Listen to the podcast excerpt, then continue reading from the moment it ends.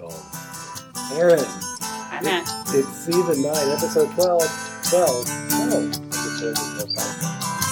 How's it going? Oh, You sound like maybe you have a some sort of lung head thing going on. Don't cough on me. It has been hard. It has been really hard. I got a cold.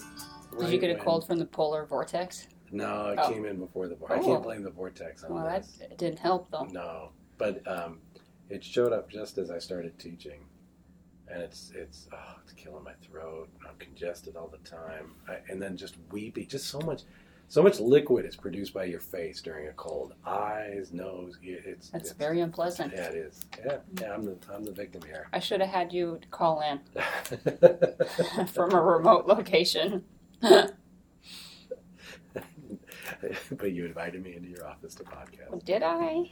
Speaking of podcasts, this is season nine. When is season ten going to start? I don't know. I usually think of the seasons by the growing seasons. So Yeah. as we think about like spring and what spring brings, usually that's when we It switch it over. So it's not fiscal year, calendar year. It's not. It, it's really our own Yeah. season. Hmm. Ah, that's kind of deep. Yeah. Every every reason to have a new season. With every season, turn, turn, turn. This is what they call in podcasting a lull. hmm oh, I thought they called it boring. You can switch to the Oh, other boy. soybean podcast now. Oh wait, there aren't any. Until there is, you're stuck with us. Hey, uh, I got a bunch of stuff I want to share and uh, talk about. Um, Okay. had a crazy uh, couple of weeks and got uh, exposed to some stuff that uh, I wanted to share with the world um, and you. Um, and I think all of this gets filed under um, IPM Okay. in the sense that uh, uh, there it's, it's becoming clear to me that there's some really new kind of cool ways to effectively manage insects that go beyond insecticides and they start to kind of challenge at least my thought on um, how we might think about pest management beyond kind of what is traditionally done Okay. um, and I found out about some of this at a meeting in um, Aaron's. Erin's taking away the, that fluttering sound. She's taking away my, my little hand manipulation. You need a fidget spinner, dude. I do um, a silent one. Uh, I got to participate in an event by a group called Fall Line Capital. They have a summit every year for their farmers and then for um, companies that support agribusiness. Or, or uh, maybe that's not quite the right way to say it, but these are uh, companies that support farmers, but they also uh, help produce the products that agribusiness then goes on to sell to other people. Some of it was um, not yet uh, field ready, but in discussions with how they would develop technology that, that might bring some uh, remarkable innovation to farming. For example, um, there was one company that was uh, pitching a drone that could carry a 50 gallon tank of liquid. Yeah. Uh, and they hinted that it, it- it could probably carry a person, although they said that that's probably not legal, and if asked, they would deny it. But then the, the speaker winked a little bit. Um, but it was remarkable, and the idea that uh, you know drones that I think of that we see are fairly small, right? But a 50 Like under gallon- three feet, yeah. Yeah, this they were saying like uh, a quarter ton could be carried by this vehicle. Is it really a drone anymore then, or is it just because it's not like pilot assisted? Like the it's a remote. Pilot? That's right. It's there's no pilot on this, so I, I, guess that is guess. the the threshold for whether it's a drone or not.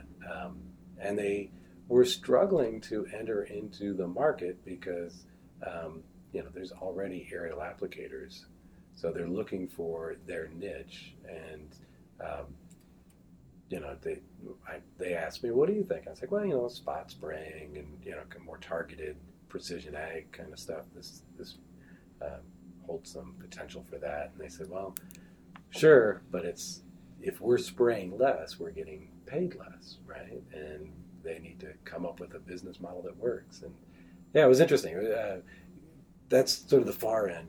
Uh, My, my first thought about that is spray a more high value crop. yeah, It's going to be smaller acreage, but the products would be more expensive usually. right? Yeah. yeah. but they're they're not limiting themselves just to apples and you know vegetables. They're like, yeah, how could we make this technology work for corn and soybean farmers? It was interesting. Um, that was one extreme, right? That's not yet a product that you can buy off the shelf. They're uh, um, they're, they're hoping to get there, but a product, some products that are uh, commercially available, maybe not yet in the United States. Oh, sorry, I made some noise. I can't stop fidgeting. You're better at this than I am. Um, there were uh, a couple people from companies that uh, develop are trying to develop things like RNAi or you know, gene silencing or GMO uh, technologies, and eh, not too novel, you know, but um, but one that I thought was really novel that predates that was a company that sells semiochemicals. Typically, these are pheromones, sex pheromones, right? That Mhm. are used for uh, trapping, for mating disruption of insect pests. But they've taken it to another level, and this company is called ISCA. You can Google them, ISCA Tech. Um, it's a company that was set up by a um, former postdoc that worked here at um, Iowa State University. And he uh, presented some of their newer kind of cool technology using semiochemicals. So, what is semiochemical? It's a term for uh, chemicals, typically they're volatiles, that are released by an organism to perform some kind of communication. In and of themselves, they may not kill or you know affect the physiology of an organism, but they're going to communicate something like they'd be an attractant or a repellent. That makes sense? And okay. Well, and the way they've been used in pest management is typically as uh, sex pheromones, identifying the, the pheromones that the typically the female releases to attract the male. Blah blah blah. Well, they've taken it to another level. They have a product called Noctovi, which is an attract and kill pest control for noctuid moths. What's a noctuid moth? Think uh, cutworms, armyworms, right? That family of moths, right? These are pests, right, of corn and soybeans and cotton and other crops around the world.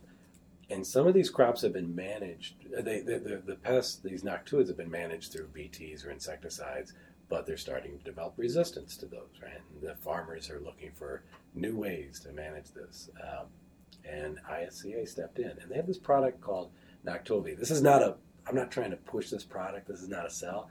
It's just this is the first time I've seen this approach to semiochemicals, and that was kind of, kind of cool. So what they did was they found those semiochemicals that attract the moth and the moth only. Males and females. Yeah, yeah.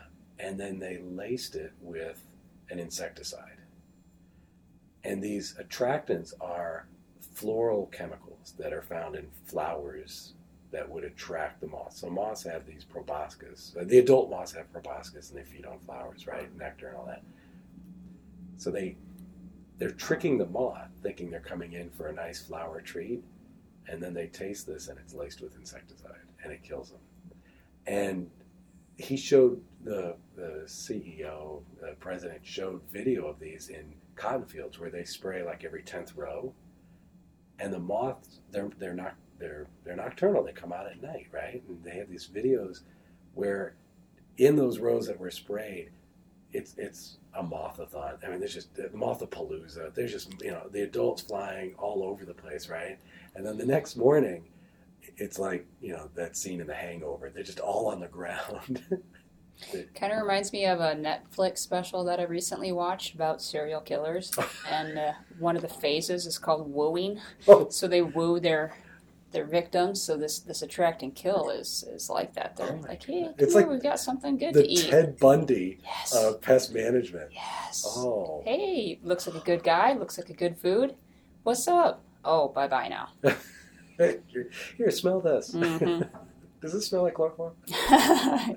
You're going into my basement. oh man, that's Um, Mhm. Yeah, kill. Yeah. yeah, it was very, uh, it was very interesting. What's the postdoc's name? Or I mean, uh, when former? Um, former postdoc. Oh, I knew you were going to ask me this. I have a hard time pronouncing the name Agenor. Um, Postdoc with Joel Coats. no, no, Oh. this was uh, before our time. Oh. Uh, he was. I mean, a- Joel kind of was. You know, he's been here for four Yeah. years, so Yeah. like before Joel's was- time. No, no, no, no, no. Before, no, uh, he was not a postdoc with Joel. He was a postdoc with Tom Baker, who is Oh. the former chair of the ISU entomology department, Okay. now at uh, Penn State. Tom Yeah. Baker is, uh, I think, what you call a heavy hitter in the world of pheromones, semiochemicals, uh, IPM kind of stuff. And Agenor Mafra-Neto, and I'm probably butchering his name. hmm uh, maybe it's Agenor Mafra-Neto, was a um, postdoc that worked with him and um, went into developing this on the applied side and has formed this company, ISCA Technologies. And, uh, yeah, it was uh, remarkable hearing that and seeing you know how they've taken this idea and expanded upon it. That was cool. Just a Um, different strategy. I, yeah. I like it. I Yeah, wonder if it would attract more than noctuids. Would it re- attract other? Well, that's the challenge, right? And they, they want to find the floral scents that attract just the moth and not other things. Mhm. And, um, uh, you know, based on what I saw, you know, and, and this is, you know, I'm, I'm, it's a little uncomfortable because it wasn't actual data that was presented. It was more like a case study. Um, and, you know, the proof would be in, you know, the larger package that they would Mhm. present to a regulatory body to Hmm. gain permission to use. But, um, you know, they, he made the case that they went through and selected only those floral attractants for the moths, not for bees and other Mhm. beneficials. Hmm. So, whether that actually works that way here in the states, I don't know. But Sounds like a cool meeting you went to. yeah, it was it was uh, that was fascinating. That was um, um, yeah, I, I got to say it was you know one of the weirdest meetings I've ever been to because you both had farmers and these non-farmer ag business types, and some of them are working in in things that are maybe only tangential to the farmer, like data mining, um, artificial intelligence, um, machine learning, Hmm. drones, semiochemicals, but they all made an effort to tie back what was sometimes very high level uh, of basic research to the application in farming. You know, the, the machine learning, uh, artificial intelligence guy says, you know, these are the programs, this is the space we're working in, but where we're headed to is coming up with more efficient patterns to drive through a field so you use less fuel and have less impact on your machinery. Um, so that was um, that was that was all very interesting. Mhm. Took a long time, you know, sitting there and listening to it, but Yeah. uh, I think it was well worth it. Hmm. Yeah. What do you? Anyway, that was. Thank you. Erin's giving me the thank you for sharing face. No, it was cool. I I haven't ever been to a meeting like that, um, so it sounds like it'd be pretty interesting conversations. Man, neither had I. Mhm. Um, anyway, and maybe hopefully there will be more of that stuff in the future for Yeah. us because I imagine that we're getting to a place with a lot of technology where it, they're looking for applications. Mhm. You know, and and how does this relate to IPM? Well, you know, the challenge for pest management uh, is not always to come up with a tool that works, but come up with a tool that works that is durable and cost efficient or cost effective, right? Yeah. And uh, one of the things I heard at this meeting, I'm curious what you think about this. The farmers there talked about, and they asked themselves a question: is, Are we farming for yield or are we farming for profit? And there were some farmers that I don't, you know, I don't want to put words in their mouths, but I, I think they were like, "Well, we're farming for yield, right?" But there were some of the audience that were pushing back, saying, "Is it worth putting all your inputs into all the possible inputs you can into a field to get the highest yield? If at the end of the day, that's gonna, that's not gonna make you the most money." Yeah, especially in times when the market value isn't very high, Like, like we're like now. right now. Yeah. Yeah. And I didn't I didn't say this at the meeting, but I I'm, I think that's the point of IPM. is not to farm for yield, but to farm for profit. Would well, I think it would be to farm for return on investment. You want the the highest profit margin you can based on the inputs that you're willing to put in. So a lot of IPM is taking action, protecting yield, suppressing pests, so that the, the yield is protected and you're not you're not doing more than you have to. You're not doing the kitchen sink approach because in the, at the end of the day it may not pay off.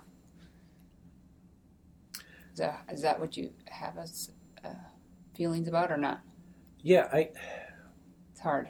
yeah, I'm kind of struggling with this because I I think the discussions I've heard about this this idea of farm for profit versus yield are not coming from a place of pest management.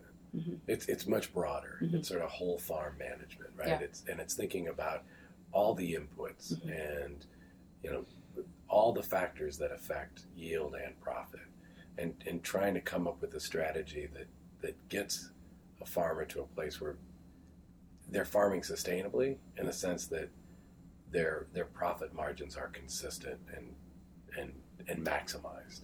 Um, and I again I kind of come back to some of the work, the early work that that I refer to and I use and I'm teaching on integrated pest management that gets to what's the gain threshold. You know, how much does it cost to to use this product versus how much it's going to get you in terms of yield. Mhm. And I think that's a smaller version of that larger discussion. Yeah, absolutely, because the range of just just seed costs from you know bare bones to top notch premium, whatever you want to call it, you know that can have a lot of variability per bag, especially for corn. And then you think about the fertility programs can be highly ranging, you know, very sophisticated to kind of bare minimum. So even just a couple of those agronomic decisions that they have to make, very expensive before the seed even goes in the ground, before they have to worry about insects, diseases, nematodes, anything else. Yeah, yeah. And I guess the one thing that I'm wondering about is does that approach, thinking about all the costs and all, does that does that get you to a place where you're thinking, yeah, IPM is a is a strategy we should be more involved in, be more thinking about, or does that make you more cautious and get you to a place where you're like, I got to be preventative, you know, I got to play defense here. hmm I think people are more likely to consider IPM, at least from a pest management perspective, when the market value is low. When market values are high, people tend to uh, want to be risk averse and be as proactive as they can because they feel like they're going to get a good market value. So But are they? I don't I don't disagree with you. I think you're right. But is that is that coming from a place of somebody farming for yield? yes, And regardless of the farm price or the um, not the farm price, the, the commodity value, should you be farming for profit? You know, and and I've, I've talked to a couple of people about this, and some of them have said there is no difference. There's no dichotomy here. Farming for yield and farming for profit. It's the same thing at the end of the day. You, you're selling this, right? But I'm not sure that's true. I think if you are farming for profit, you aren't always trying to get the highest yield. Yeah. And and I, I think if you're farming for yield, that is that is your focus, and and everything else may become secondary.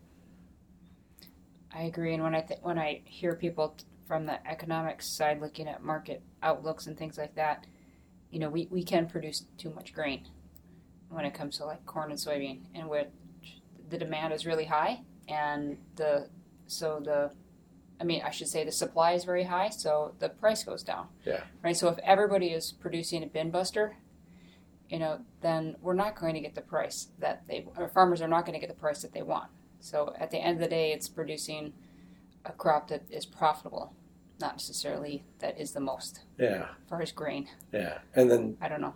No, that's the, so there's a that's a kind of a macroeconomic issue, right? Yeah, and I don't understand the details, but like supply and demand, like the world cannot produce record-breaking yields and have farmers be successful. And or be profitable. Be- I be mean, they're profitable. successful, right? I mean, they're successful in the sense that they they got Yeah. you know 300 bushel per acre Yeah. corn and 100 bushel per acre soybeans, great, but Mm-hmm. Yeah. you're not you're not paid more. You don't you don't earn more maybe in that. You may not, yeah. Yeah, and and and then the other wrinkle to this is there may be parts of your field where you just cannot get that because The yield The- potential is not there. You're never Yeah. going to you're never going to get the highest yield that's for that genetics just because of soil. the biophysical Landscape, yeah. characteristics, Mhm. right? Yeah, soil, landscape. You were saying, yeah, yeah. So um, anyway, it's it, it, it, again getting back to this meeting where you had farmers and agribusiness, and they were kind of I, I won't say they were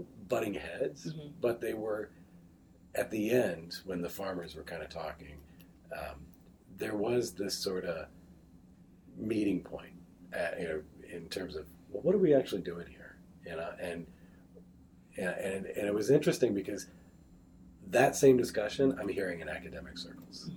I'm hearing in conservation circles, you know, of, of you know the people who have different goals that they want out of the land, saying, well, what are we doing with this land? You know, are we trying to get the highest yield all the time, or are we trying to, you know, set up a system where the farmers can make the most sustainable profit? Or I think it's really hard for farmers to decide do I want to go for as, as many bushels as possible or do I want to try and think about return on investment because when they're selecting seed, chemical, fertility programs, oftentimes they're not selling that grain for 12 to 18 months. You know, they, they, they yeah. purchase that, but they're not going to plant it, and then they may not sell it till two years after, you know, just based on when they're doing that. So it's hard because you don't know what the market value, you don't know if it's going to be high or low. So it's hard. I can't, I can't imagine a more risky type of job to have. Yeah, yeah. And then there's us that are like, you know, use IPM, scout, and only treat when you need to. Well, that's easy for us to say because, you know, it's like, well, they've got to try and that's their livelihood. Yeah, no, and this this might sound trivial, but there's also an issue of marketing. Like I I get the sense that when I bust out the term IPM to a group of farmers, um, it's it's a little bit like the response I get from my daughter when I say like, you know, you could, you could clean your room. she kind of rolls her eyes, like, yeah, Dad, I know, but I've got homework. You know, I've got sports practice. You know, um, we're, we're, we're preparing for The a plate trip. is full. Yeah, Yeah. And it's like you know, cleaning the room is you know not the first thing on my list to do Yeah. right now. Yeah, I sure, it would be nice to have you know a cleaner room, but it's not. It's not going to immediately affect my life in Mhm. the same way that getting this homework done or this application completed for whatever scholarship. And I, I'm not trying to say that that farmers are children. I'm just trying to say that you know, in my experience, it's it's a similar reaction because I think they're thinking, you know, you're you're putting at the top of the list your Mhm. your interests, which sure that's that's interesting, but in perspective of all the stuff that I have to get done, Yeah. it, it's it's not that high. It Goes to the bottom of the Yeah. list. And then Yeah. there's an issue of marketing. It's like, yeah, I've heard IPM before. I've heard that term, and then Mhm. you know, thank you very much. Yeah. But but again, it it comes back to this sort of shift, right? If if farmers are thinking now because they have precision ag and and newer tools to explore profitability for their farm, well, IPM might be able to help with that, and that's I think that's new, and I think at least new in the sense that traditionally IPM and pest management in this part of the world is scout and spray. Mhm. I said, well, that, that may not actually be the full um, way to think about it. You know, if you go back to some of the work done by my predecessor, Larry Pedigo, who was a soybean entomologist before me, there was a lot of math. you know, math that involved dollars and cents in terms of how much does this cost in terms of using a, a tool, whether it's insecticides or resistant varieties, and what are you going to get in terms of yield return, and then do the math on how much that that um, given certain commodity prices that's going to pay back to you that gain threshold. Yeah, I, I like that idea of like coming back to it. I mean, it's back to the future of IPM because I think as farmers think about variable rate technology uh, on their farm, even within a field, you know, they understand the concept that not every acre is the same. You know, not Yeah. even within a field, the acres aren't the same. So to think about like customizing your pest control, it's not one decision for the whole farm. You can do something much more specific and have basically only where you need to is where you're taking action. That it's uh, an interesting concept that I, I wish we could relate better to farmers. Yeah, I wonder. Um, we've been talking for a while, which can happen when it's what minus twenty outside, and Mm-hmm. um, it's only uh, it's gonna get warmer. Tomorrow's going to be a heat wave. What are you yeah, talking about? Yeah, but then Monday it's cold again. Huh. Hey, thank you, climate change, variable temperatures. Um, maybe we should get an economist in this podcast. Why not? Why not? There's probably a few at Iowa State. yeah. I chat think you with know a them few. about this. Yeah, something. Maybe we can hit, tease that for season ten. Okay. Anything else? You still on the road? Oh yeah, yeah. It's been a busy January, February. I have a handful of meetings around the state, but mostly talking about soybean gall midge. Oh, Hot yeah. new topic. Everybody wants the answer. And what's the answer? Quick. Don't know. Oh. Don't know. Uh, there's so much. You do know un- some stuff though, I mean, um, about the management. I don't know anything about the management. I don't know. but you got a species name now. We have a name, Resseliella maxima. Yeah. And is this new to the world? New to science? I mean, the guy that is the midge guy. Yeah. He's a USDA scientist in DC. Um, When he's working. well, he's back at work now. Yeah. Um, he is not aware of any other place in the world where it's found. So that's why it's a brand new species. Wow, that is so cool. And midge life cycles biology is very complicated. I'm trying to learn as much as I can, but It's complicated. This is coming from somebody who grew up academically studying aphids. oh, it's way more complicated. No. I mean, he, he said he's collected a few midges that he doesn't know what host they're on. He's only collected the adults and he doesn't know what they feed on. So a lot of times they're very hard to find. They're at low lying levels, and because they're Low lying levels. well population, population, they're yeah. just a few of them. They're not, not. that they're like low to the ground. well, they can be low to the ground. Oh yeah. Yeah, and so um, they have often associated fungal hosts, or I don't know what you call it. They create like these fungal pockets in the soil. They can fling themselves into different areas, so the maggots will like. Fungal pockets. I gotta they, say, they that sounds like- fungal pocket. They overwinter a fungal pocket. That sounds like something that might go on in my daughter's uh, yet to be cleaned bedroom. Mm, I'm sure you are going to find some fungal pockets, and you Is just that where the larvae live? Well, they they're they kind of over. He said most of them overwinter as like tweens. They're not larvae. They're not pupae. They're kind of like pre-pupae. Again, sounds like my daughter's. Yes, Yeah. so they're tweens, Yeah. and they fling themselves, and they often have variable hosts, and so we don't know exactly where they're spending the winter and what maybe they're doing in the spring and the fall. Sounds like that could sound like my daughter when she goes off to college. Not quite sure where she's spending the winter. Yeah, because you think about like how long has soybean in, been in North America? Do you know? Oh yeah. I mean, not that long, right? Less than 80 100 years. Yeah. So, is this a new species? Is it a Host species shift. that's native here to North Yeah. America that's all of a sudden had a host shift? Or has it just been at low lying levels and all of a sudden had the best year ever? Had, did it come over from Asia like soybean aphid? You know, it's unknown. They, they don't see It's unknown. Yeah, yeah. they- Not so, yeah, so yeah. much is unknown. Yep. So, uh, Not to say that it couldn't be in Asia. We just we don't know. They and we ha- we're working with a midge guy in Japan Yeah. who said they have a different midge that attacks soybean, but it's not this one.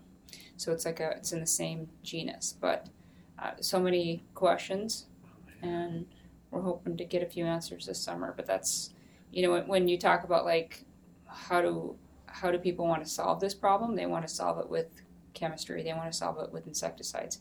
And so the, the people that have heard me talk say, Have you tried X? Have you tried Y? And it's all, their suggestions are death by chemical.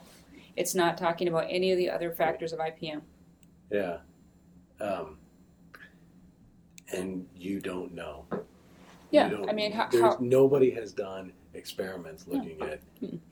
what insecticide. I mean, could you? but how do you access a maggot that's feeding on the inside of a plant? It's a challenge with all stem feeding or you Yeah. know internally feeding insects. Is the products that we use in soybean or contact through you know through contact or ingestion. So accessing the larvae is going to be very difficult.